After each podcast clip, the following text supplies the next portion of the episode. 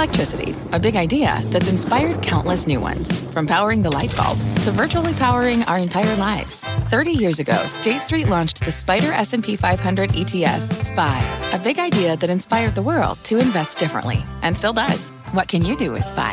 Before investing, consider the fund's investment objectives, risks, charges, and expenses. Visit ssga.com for a prospectus containing this and other information. Read it carefully before investing. SPY is subject to risks similar to those of stocks. All ETFs are subject to risk, including possible loss of principal. Alps Distributors Inc. Distributor. You're listening to The Exchange. Here's today's show. Thank you, Scott, and welcome to The Exchange. I'm Kelly Evans. Here's what's ahead this hour. A July rate hike would be a huge mistake. That's what our guest is warning today. Plus, the bond market keeps flashing trouble signs, and a massive debt wall is about to hit corporate America, according to another expert with us. We'll dive into all of the details and look at why the market's unimpressed. Plus, a bullish call in one part of the REIT sector, and Mizuho says now is the time to strike. The analyst behind that call joins us to make his case, and he brings his top name. And more than 100 million people, including Dom Chu, have signed on to Meta's Twitter competitor Threads in less than a week, although I can't log in on my laptop. So, what's next? One of our guests says it's all about targeted ads, and the platform is perfect for that. He tells us why. But first, over is it at the Domino? It is at the Domino. It is at the Domino on the threads, and so it kind of carries over from Twitter to threads. But my intention is to use both.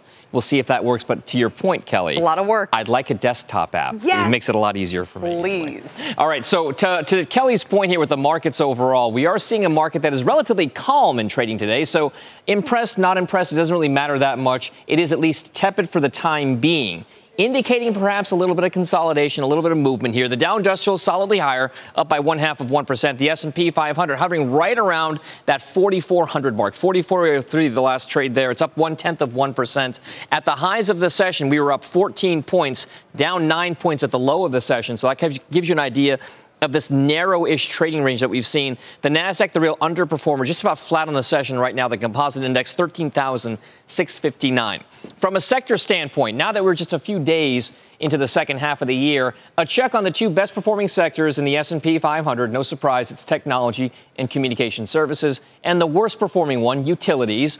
Uh, again, one of those signs that people are moving towards that kind of risk aversion trade, less and less so as the summer goes on. That gap has grown quite a bit. But keep an eye on technology and communication services versus utilities. When things start to switch around, it might kind of indicate that sentiment change. So we'll watch those sectors closely. Interest rates a key part of the story today. We're seeing a bit of a bid to government bonds on the U.S. side of things. Thus, yields moving to the downside just a tad. The two year note yield 4.86%, the 10 year benchmark right at 4% right now, which means the difference between that 2 and the 10, just at about 86 basis points. And kind of put things in context for you, Kelly, over the course of this last week, we did see that inversion go towards, again, some of the worst levels that we've seen going all the way back to the early 1980s. If you take a look at the longer term chart for those two year, 10 year spreads, about 110 basis point, 1.1 negative is where we saw things over the course of the last few days here. We're hovering near that amount right now, but watch that two year, 10 year spread. Is it still the recession indicator, Kelly? I'll send things back. Over. I just like watching the 10 year sitting on 4% as it's done multiple times today. We don't get to see triple zero often. Yes. Dom, thanks. Appreciate it. The markets broadly see a 90% chance of another Fed rate hike in July. And San Francisco Fed President Mary Daly now says the Fed shouldn't stop there. In fact, she said just a short while ago that several more hikes are needed as the risk of doing too little outweighs the risk of doing too much. But my next guest disagrees and says the Fed needs to stop now. For more let's bring in Barry Knapp of Ironsides Macroeconomics. Barry, it's great to see you. I didn't realize you were so dovish. Is this a recent thing?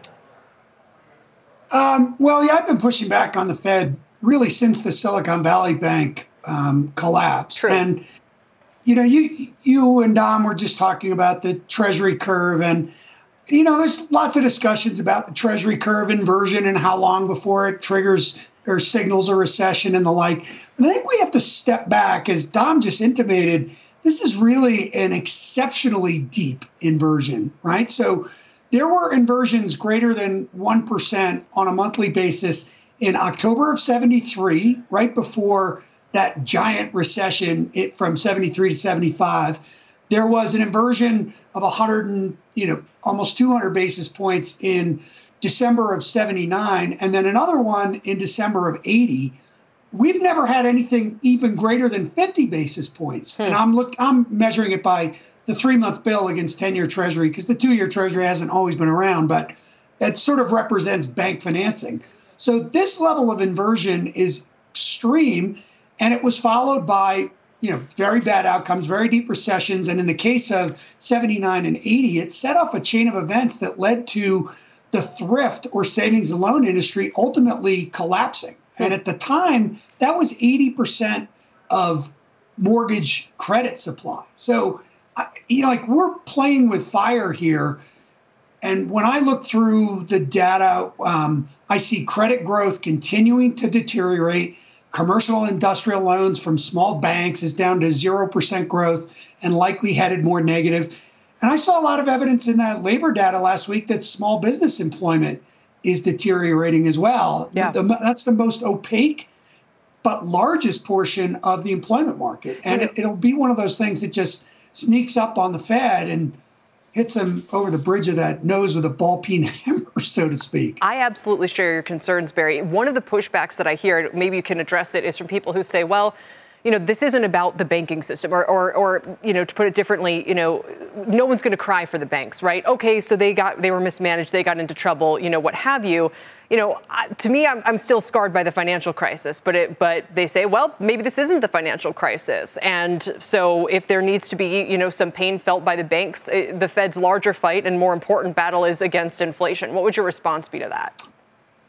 Well, I have a little PTSD around financial crises as well, having been a partner, senior managing director at Lehman Brothers. So right. I, I readily admit to seeing financial crises at, at uh, every turn.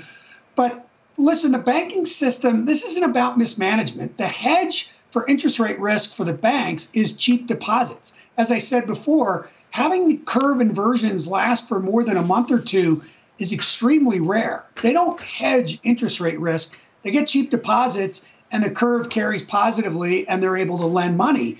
If we do truly have higher for longer and keep the yield curve inverted for a year or more, the banking system won't be able to supply any credit, and um, that's therein lies the real problem. And it's not it's not just the rate hikes; it's the fact that the Fed owns a third of the Treasury, mortgage, and TIPS market and is suppressing long-term rates. Yeah. So it's not even allowing the banks to earn their way out of the third of their assets that they hold in government securities. That's and furthermore, the inflation argument to me just strikes me as kind of silly at this point. We're going to be at three on Wednesday on the headline, all items inflation, and then the core is going to decline between now and the first quarter of 2023, regardless of what happens. It's because of the goofy lag impaired shelter measures that are going to be putting downward pressure on inflation. And Powell's you know, core, super core services, less rent of shelter, that peaked in September of last year, and that's coming down as well. We had a zero in that last month. So I, I don't even understand the discussion about inflation.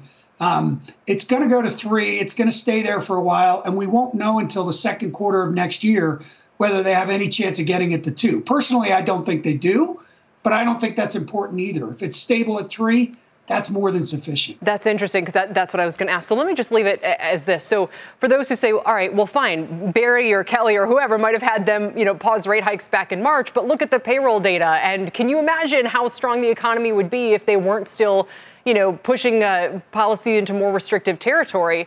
What do you think about that? That we're in recession. Uh, we've had two quarters in a row of negative GDI. Income is what matters not the government's feeble attempts to add up the sum total of all the widgets and services we produce. The net operating surplus of the private sector has been negative three quarters in a row. Government spending in the GDP accounts has been really positive three quarters a row in a row, four to five percent. So this to me is not a really good mix. It's a 70s like mix where the government spends money, the private sector income gets squeezed, yeah. and that just impairs productivity and creates stagflation. So I don't like the setup from a long term perspective at all. Now, listen, I do think there's a productivity story out there that's super positive, and that's the big offset here. But the Fed is really playing with fire. If they stop now, we could have a truly happy ending to all this. Are you on threads, Barry? Yeah, I just uh, I just joined it. I always used Instagram just to look at Ziri Golf and you know Jerry of the day, skiers doing crazy stuff. But I guess I'll have to use it for business now too. So. That's what I don't I, I don't quite follow. So now and then I got to go find you and I got to find Dom and I got to find all these people on there. And I don't have the energy for that, but I guess everyone else uh, wants it. Barry, thanks for your time. I'm Nap Bar. So what are you? Nap Bar? Nap Bar. Nap Bar. Okay. Nap B A R. So anyway. oh, nap bar. Okay. that you were napping from afar. Barry, have no, a great no. rest of your day. Thank you for the time. Barry Knapp warning Welcome us back, about more Fed rate hikes. Thank you. My next guest is also concerned, warning there's a ticking time bomb here for corporate America as further Fed tightening coincides with a massive maturity wall coming due. Some companies, as we know, have been staying afloat with heavy borrowing. They'll face a choice of default or refinancing at much higher rates. Here with me is James Gellert. He's the chairman and CEO of Rapid Ratings. It's good to see you again. Welcome. Good to see you. Thank you. So I'm going to kind of start this with, as I do with Barry, which is to say a lot of people go, okay, well, now I've heard this argument for two or three or six months or nine months or what have you, and kind of when is the apocalypse coming? Well, the apocalypse can't come until the debt actually is maturing and we've got about $6.5 trillion of corporate debt maturing in the next 36 months. Not a lot in the next six months. So, most companies have done a pretty successful job of kicking the can down the road and refinancing over the last couple of years when they've been able to. And we've had an incredibly conducive market environment that has allowed companies of all credit qualities and all types and sizes to be able to raise capital. And, uh, and they've done it, some of them with impunity.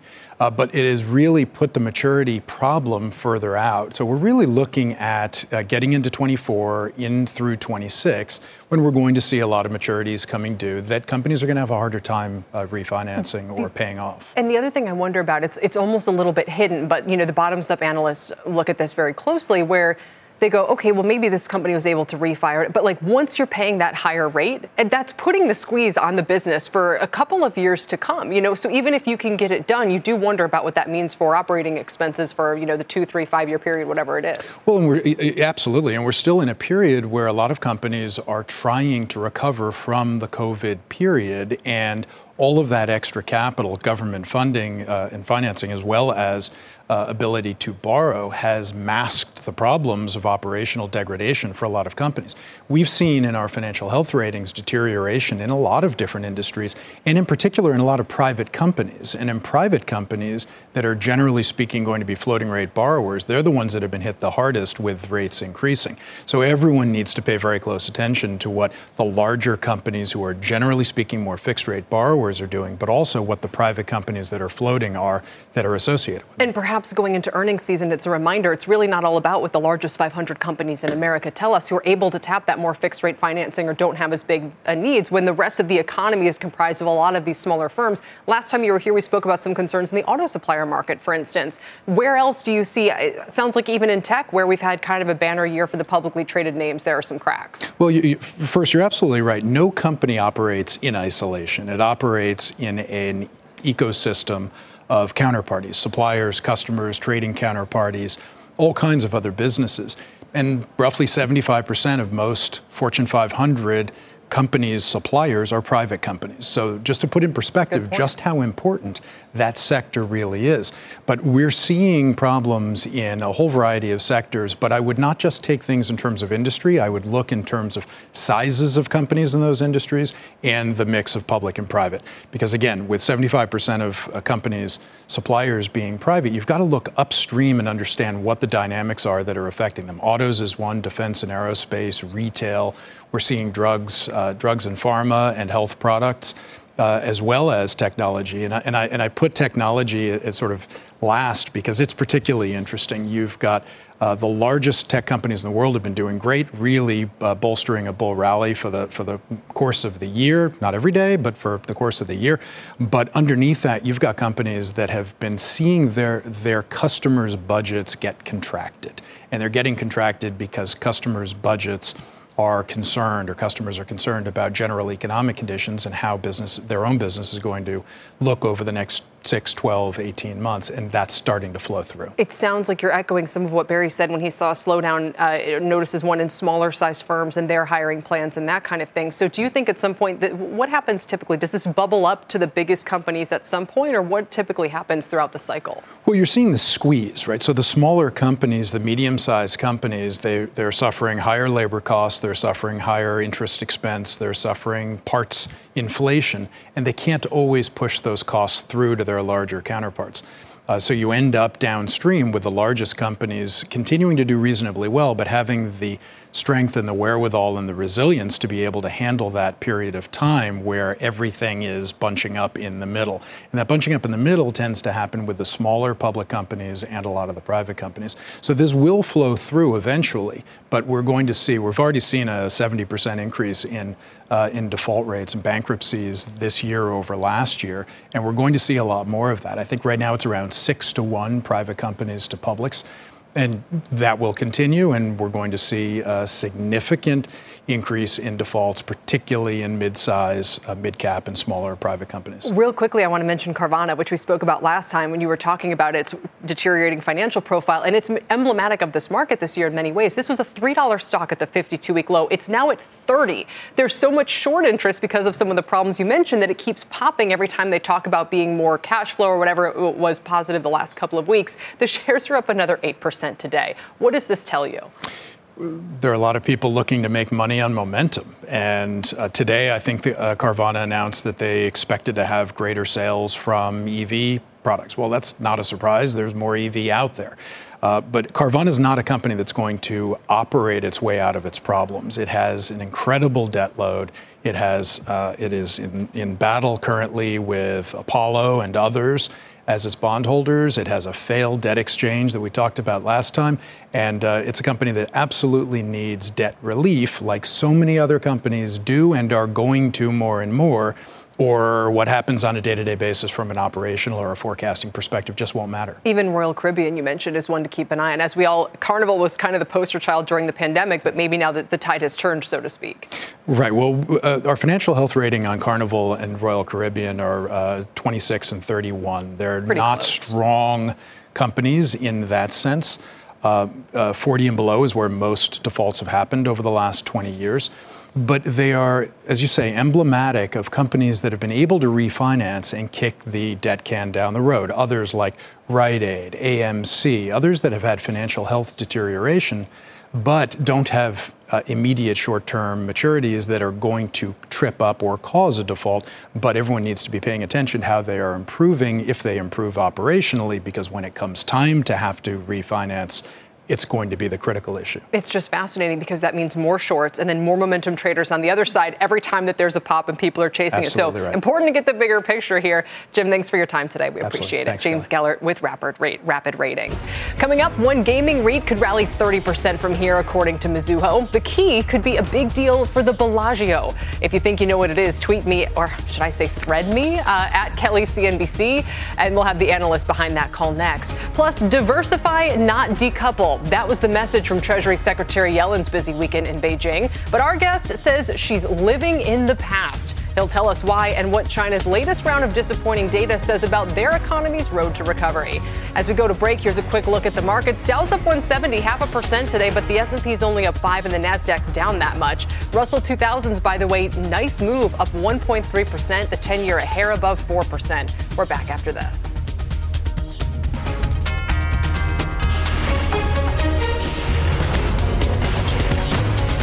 This is The Exchange on CNBC.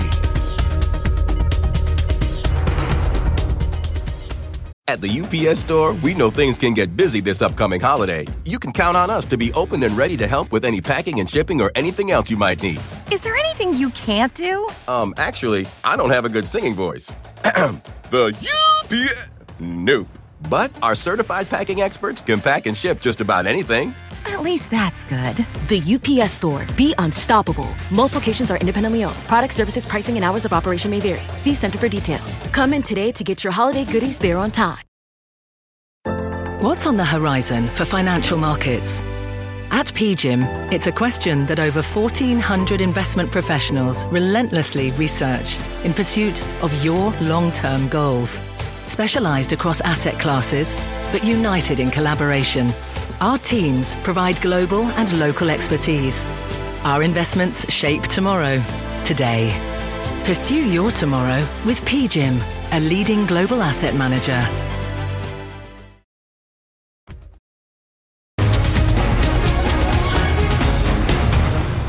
Welcome back. The office space has been hit hard by the impact of rising rates, tightening credit, pandemic work trends. But if you look past the office, my next guest sees opportunity in REITs right now, especially in gaming, housing, and retail. And he's bringing his top name in each category you're looking at him. Joining me now is Haendel St. Juste, Senior Retail Analyst at Mizuho. Haendel, it's great to see you again. Welcome.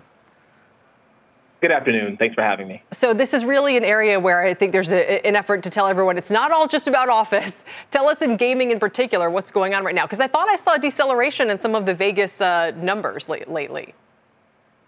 Well, that, just stepping back for a minute, we just want to set the table here for a second. You know, the REIT sector here, look, it's been a, it's been a choppy year, right? The shifting macro, recession risks, tighter access to capital, slowing growth, all on the list of concerns. The stocks are up about 5% year to date, lagging the S&P by about 1,000 basis points but there is significant dispersion in the performance. There's certain sectors like single family rental data centers are up almost 20%, while office is down over 10%. So uh, I think the valuation for this sector uh, generally screens attractive relative to long term averages and versus private market values. But you know, it's important to be selective. You know, we, we favor names with better quality assets, tenants, uh, balance sheets, especially in this higher rates for longer uh, backdrop. So gaming is one of the sectors we like. Single yeah. family rental residential broadly but happy to get into those now. On gaming and, and, a hat tip to those who guessed this correctly on twitter is it vici vici this is the reit you like. There's a bellagio angle here. Tell me about it. Sure. You know we like the gaming sector and vici specifically uh, look, these are the landlords of the casinos. Vici's our top pick the highest quality portfolio amongst gaming landlords. Uh, they spun out of caesars acquired the mgm casino portfolio a few years back. And there's structural benefits cpi linked contractual rent bumps, um, tailwinds that you pointed out, uh, tourism in Vegas, uh, gaming revenues are, are, growing. Vegas is packed the last several times I've been there. Uh, it's just amazing how many folks are there. And there's very strong alignment with local governments. And you have stocks here like Vici trading at discounts to leading REITs and other subsectors, but with a far better growth profile. So uh, we like the structural security, the growth, the relative value, uh, and think that certainly, you know, a potential transaction, including the Bellagio, far from certain, nothing's been announced. It was uh, popped up in a few news articles uh, last week, uh, would be additive and add to their sector leading uh, portfolio in terms of their dominance on the strip and, and quality. Yeah, if Bla- apparently Blackstone might sell half of its stake, Vici would be the natural buyer. let's move away from the strip and talk about apartments more broadly, where this has been an area that, for the last couple of years, a lot of different people, whether we talk to bank CEOs or some REIT analysts, they've been positive. Lately, I'm hearing a little bit more caution on the multifamily side. Oversupply, stalling rent growth, that kind of thing. What name here? I mean, is it AIRC, and why do you want to be in this uh, this area right now? Absolutely. In residential, so let's talk about two subsectors briefly. One, the apartment side, and you're right, we like Apartment Investment Realty Corp, AIRC. They own a broad national diversified portfolio, also diversified by price point A and B. They have some exposure to Sunbelt, but again, more broad regional uh, exposure, which gives them some offset to the growing supply that we're seeing now starting to pick up in the Sunbelt, which will be a key theme in the Sunbelt over the next year. Uh, the landlords in residential have had pretty decent pricing power, but we're getting to the end of the summer, and you know, seasonally, this is a time of year where rent growth starts slowing a little bit, so seasonality starts to take hold. There's some talk about you know, affordability, rents have been going up for several years, how much higher. But when you step across the spectrum and think about housing, and part of the reason we like another subsector of residential single family rental, uh, the afford- affordability is really stretched. Home mortgages are now well above 6%. There's a millennial uh, demand tailwind, undersupply of housing. So this all accrues to the benefit of single family rental uh, landlords like American Homes 4 Rent, a large mega cap REIT, and Tricon, a more niche, smaller cap name. They have pricing power external growth opportunities, and really a better growth story here over the next year and not facing the same supply headwind that apartments are generally. Yeah, going back to Vici, $34 price target there, although the price has been only a couple dollars shy of that. Uh, on AIRC, a $40 price target. On Agree, which you mentioned, about a $70 price target. Uh, these are somewhat conservative. Why is that relative to where these are, companies are currently trading? Sure, I think there still is a lot of you know uncertainty out there. Obviously, there's concerns about a slowing macro, uh, concerns about the consumer, uh, some tenants. Um, obviously, access to capital has been very selective here, and you know we think that it's important to discern between uh, the subsectors of real estate. You know, office is facing a, a lengthy set of challenges. Uh, the access to capital is far more challenging. Demand is is a big question mark. Clearly, the hybrid work uh, from home is going to be a continued headwind for office over the next couple of years. But not all real estate is office. Obviously, the headlines are, interesting in, in, office land, but we think names like the ones I just outlined, along with Agri, uh, Agree Realty, ADC, uh, a name that focuses on high quality single tenant leases with I grade leading tenants like Walgreens, Walmart, Publix, uh, can also be net winners in the current macro. Uh, portfolios and balance sheets set up to play both offense and defense. And so I think picking names like that in this type of backdrop selectivity again is something we, we, we emphasize. Yeah. But names that share those attributes we think will be net winners. All right, Haendel, thanks for your time today. We appreciate it. Thank you. Haendel St. Juste joining me. Coming up, 100 million users in less than five days. That makes Threads the fastest growing online platform in history. But is it a flash in the pan or a new true avenue for advertisers? We'll ask one ad exec with Meta shares hitting a 52 week high. But first, less than 14 hours until Amazon's annual Prime Day. With all the focus, though, on AI, the cloud, and streaming, does Prime Day even matter for Amazon anymore? That's the subject of today's Tech Check. Dow's up 160. The exchange is back after this.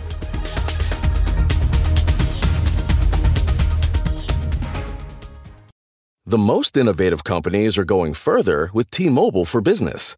Together with Delta, we're putting 5G into the hands of ground staff so they can better assist on the go travelers with real time information. From the Delta Sky Club to the Jet Bridge, this is elevating customer experience. This is Delta with T Mobile for Business. Take your business further at tmobile.com/now.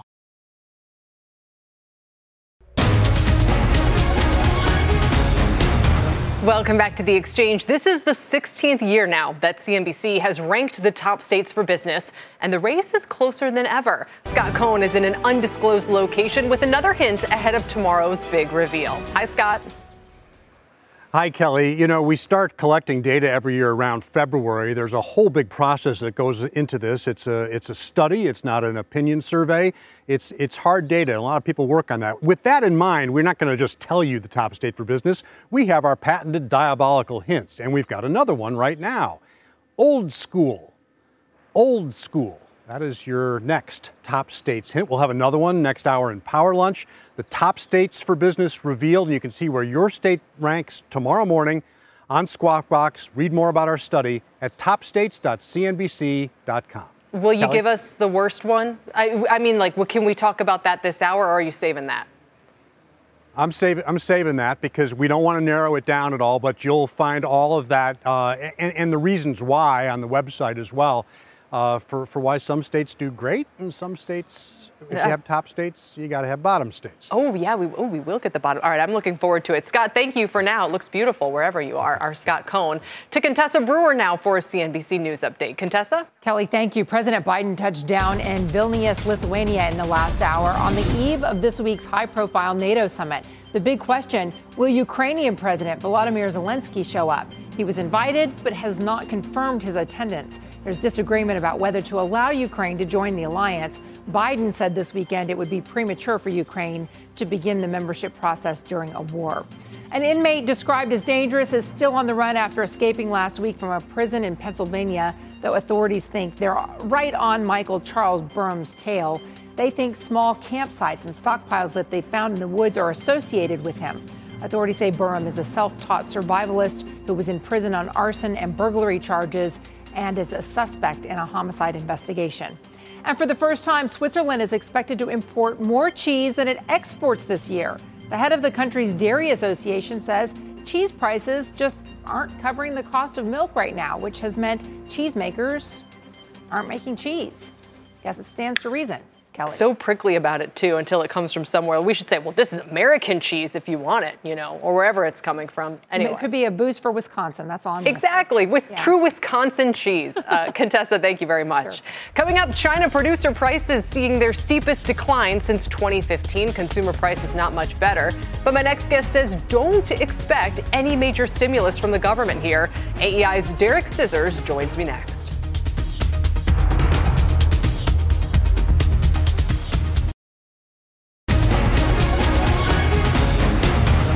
Welcome back to the exchange. Janet Yellen is on her way back to the U.S. after a high stakes visit to China. The Treasury Secretary said she had a constructive visit overseas, ultimately setting the stage for continued dialogue between China and the U.S. Yellen focused on diversifying rather than decoupling the two economies, saying the world is, quote, big enough for both to thrive. But as the U.S. looks to turn things around, China's growth continues to disappoint. Producer prices just fell at their fastest pace in more than seven years last month. Consumer prices were flat. With worries of deflation persisting, the call for stimulus in China is growing louder. But my next guest says we shouldn't expect anything too big. With me now is Derek Scissors, Senior Fellow at the American Enterprise Institute. Derek, it's great to see you again. And this is an important market call. A lot of investors are pinning their hopes on some stimulus, if nothing else. Yeah, I think, you know, to get stimulus from Xi Jinping's government after 10 years where we haven't seen any large stimulus, you need kind of a disaster, uh, an export collapse, GDP wildly underperforming for the second quarter. That'll be out next week. But these producer prices and consumer prices, they're not great. They're, they're not a disaster. Producer prices are dropping because China has too much capacity and the world economy is, is, is weakening. And it's not shrinking, but it is weakening. The consumer prices are a bigger problem. But if you look at China's stimulus options, they aren't very good. Um, they've actually been trying monetary policy stimulus. It hasn't worked. And you can't really be aggressive on the monetary side without threatening the currency, which is already struggling against the dollar. Mm-hmm. The fiscal side, if you create a bunch of construction jobs, that's not what young people want. So you don't solve the youth unemployment problem. So what do you do?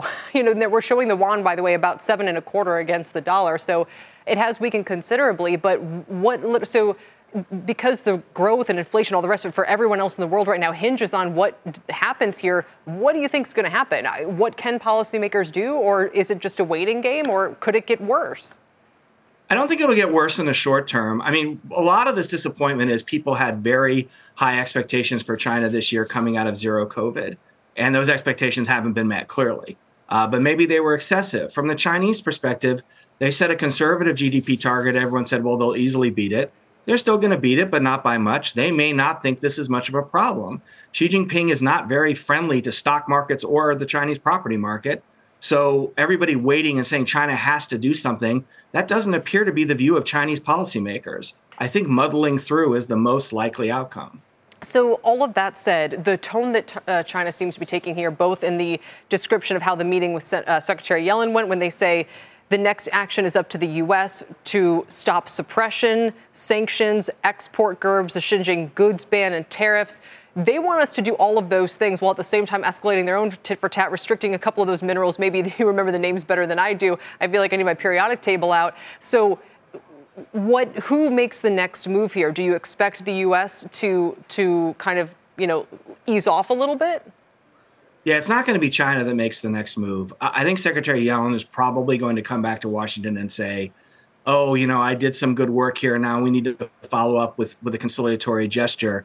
Um, we have the opportunity. We can we can change our export control rules that we applied in October. Those are interim rules, interim rules on semiconductors. We can modify them, loosen them up some. There are certainly people in the business community here who are advocating for that. So I think if there's going to be a move, it'll be on the American side. Of course, people were talking this way, and then we had a balloon, you know, fly over the U.S. So I, I, don't mean to say that the U.S. side, U.S. move is guaranteed. It's just that's really the only possibility. Have you ever gotten to the bottom of the balloon incident? You know why it happened. What was was it an accident? Was it on purpose? Like was it is this a routine? Like I still feel like I don't have a, a convincing explanation of the timing and the purpose and the whole thing. Well, I, I, certainly cannot be definitive about that because I don't have a I don't have a definitive explanation either. Chinese surveillance of the U.S. We we started paying a lot more attention to it with the balloon, with the you know the idea of a base in Cuba. There's a lot of surveillance of the U.S. There's U.S. surveillance of China. it is suspicious that the balloon happened to seem to malfunction at exactly that time. So it's not news that the Chinese are watching us. That was not a new development. The balloon occurring exactly that time does raise some eyebrows, as if somebody in China wanted uh, relations to be to be poor. You don't think spy balloons over the U.S. like we shouldn't be surprised by that? I, I was a little surprised. Uh, no, I mean they're you know uh, uh that uh, I'm sorry, I don't mean to make this too personal, but I, I wouldn't be surprised if the Chinese were listening to the next phone call you made or the next phone call I made. Um, there's a lot of surveillance. Uh, they put a lot of money into surveillance for for political reasons, for technology reasons. So I don't think we should be surprised by by the balloon. I don't know that we should like it. That's a different story but I don't think that was new. I don't think watching us is new from China. The balloon sort of wandering out in the open was new and, uh, and much more suspicious. I suppose the reason I'm asking is because as we talk about whether the U.S. should relax export controls or, or, or something like this, you wonder, well, do we still have our hands around the level of surveillance or, uh, you know, that's going on right now? Does more reporting need to be done? Does there need to be a bigger policy reaction or, as we've seen, kind of an economic reaction to make sure that our supply chains are to some extent disentangled? So, you know, figuring out what exactly they're they're doing and we're doing back to them feels like it's important in determining whether we should take our foot off the gas a little bit or really press ahead with some of the restrictions that we've been imposing. No, I, I agree with that. I, I brought up export controls at the beginning for a reason the Chinese surveillance is partly enabled by U.S. technology. It might be partly enabled by U.S. investment. We don't know where our investment goes in China because the Department of the Treasury won't even report that. Hmm. So we have had a hand in China watching us. We've had a hand in other things that we don't like China doing. We should be thinking about that. It should be part of the debate. We should have more information. Uh, the administration should justify its export control decisions. It should tell us where U.S. investment in China is going. So I think it does require more more monitoring from the from the press and from the Congress and so on. Just you know, even if you're a China dove, we should be making an informed decision. Um, it's not clear that we're we're ready for that yet. We if if you were surprised as someone paying attention by Chinese surveillance, I think a lot of people were surprised and they probably you know they're even more surprised and unhappy that the surveillance was made easier by you with U.S. help. That's a great point. I think no one could argue with that, that we want more information one way or the other to figure out what to do with it. Derek, thanks as always. We appreciate your time.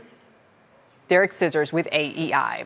Coming up, Amazon shares lower in the lead up to its annual Prime Day. Used to be a huge deal for the e commerce giant, still seems to move the needle on retail sales. But are those days fading? We'll ask next.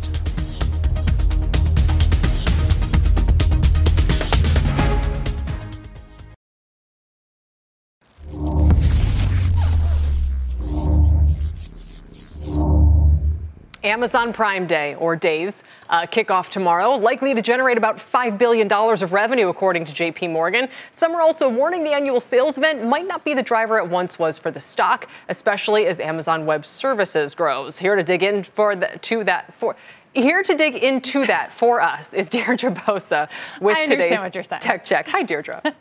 hey, um, so that five billion number that is an estimate that you know Wall Street thinks Amazon is going to make this year, but Amazon doesn't actually publish those numbers. We don't know how big of a boost it is, but you're right, Kelly, in the sense that a lot of investors just aren't buying Amazon stock for the e-commerce um, business anymore because, as you mentioned, AWS it is growing faster and it makes more money as well as advertising, which is a relatively newer business for the company, the margins are just so much better. It's actually making profit where that is the margins are just so much thinner in the e-commerce business. So Prime Day, yeah, it's interesting, but we shouldn't be surprised. The chart you're looking at right now, um, the stock has actually done ended the day lower on the last four years because that growth as well in Prime Day is also expected to come down from much higher levels, 30% in 2020. Maybe because in the past, Deirdre, there was a sense by investors of, wow, the more people buy stuff, the more Prime memberships that generates. But we're at such yeah. a saturation point that now they probably look at it and just see red and go, no, you know, that's another last month. That's another return that's going to happen. Yeah, that's an, exactly. You know, the, that part of the business just doesn't look that great.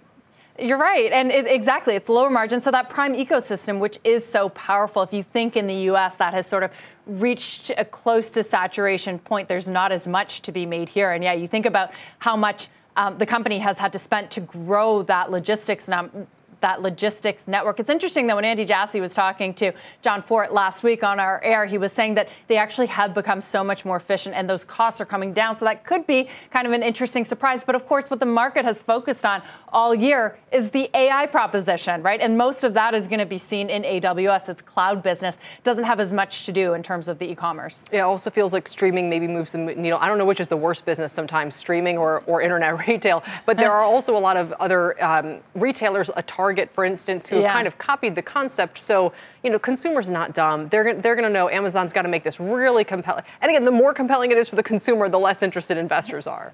Yeah, and, and think about it too. There's other platforms out there that aren't even American. We talked about Temu last hmm. week that is just offering such basement bargain prices that that's like an everyday prime day, right? They're just spending so much money to capture the American consumer that maybe it's taken some of the gleam off of prime day also. So true. Do you think Temu's kind of the old Uber model of you know, go steal the whole market and then raise prices, or is it more of an H and M where no, it's always going to be cheap and you know high turnover and that kind of thing? That's a good question, right? Because they are manufacturing and they're getting a lot of the products from China where those costs are a lot lower. So probably a little bit of both, right? They're trying to acquire the customer, they're willing to spend. I mean, I don't know how else the promotions make sense, Kelly. True. they're basically handing out money. So maybe that's the strategy, but they've also got better margins because everything is made in China and there's also some sort of loopholes um, in terms of tariffs that they can get through. So a little bit of all of it, but it's providing a pretty compelling um, thesis for the American consumer at the moment. No, it's fascinating. Amazon has to When everyone with. said it was going to be the end of globalization, the end of the China supply chain, you know, the end of Chinese apps, and literally all of the, the this one thing, it's all of the opposite stuff, and it's like the biggest thing ever. Uh, yeah, but that's you got how it goes. TikTok coming to the e-commerce market too. Exactly. So That's we'll a great see. point. That's a great point and one area to watch. Deirdre, thank you very much. Our Deirdre Bosa. Still ahead, while the cage match between Mark Zuckerberg and Elon Musk has yet to be officially scheduled, the battle of the public discourse platforms is definitely on with Meta's launch of Threads. We'll get the latest in its rapid rise and what advertising on the service could look like next.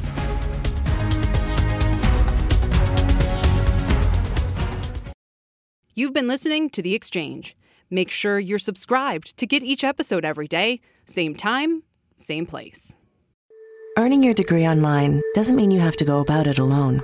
At Capella University, we're here to support you when you're ready. From enrollment counselors who get to know you and your goals, to academic coaches who can help you form a plan to stay on track. We care about your success and are dedicated to helping you pursue your goals. Going back to school is a big step, but having support at every step of your academic journey can make a big difference. Imagine your future differently at capella.edu.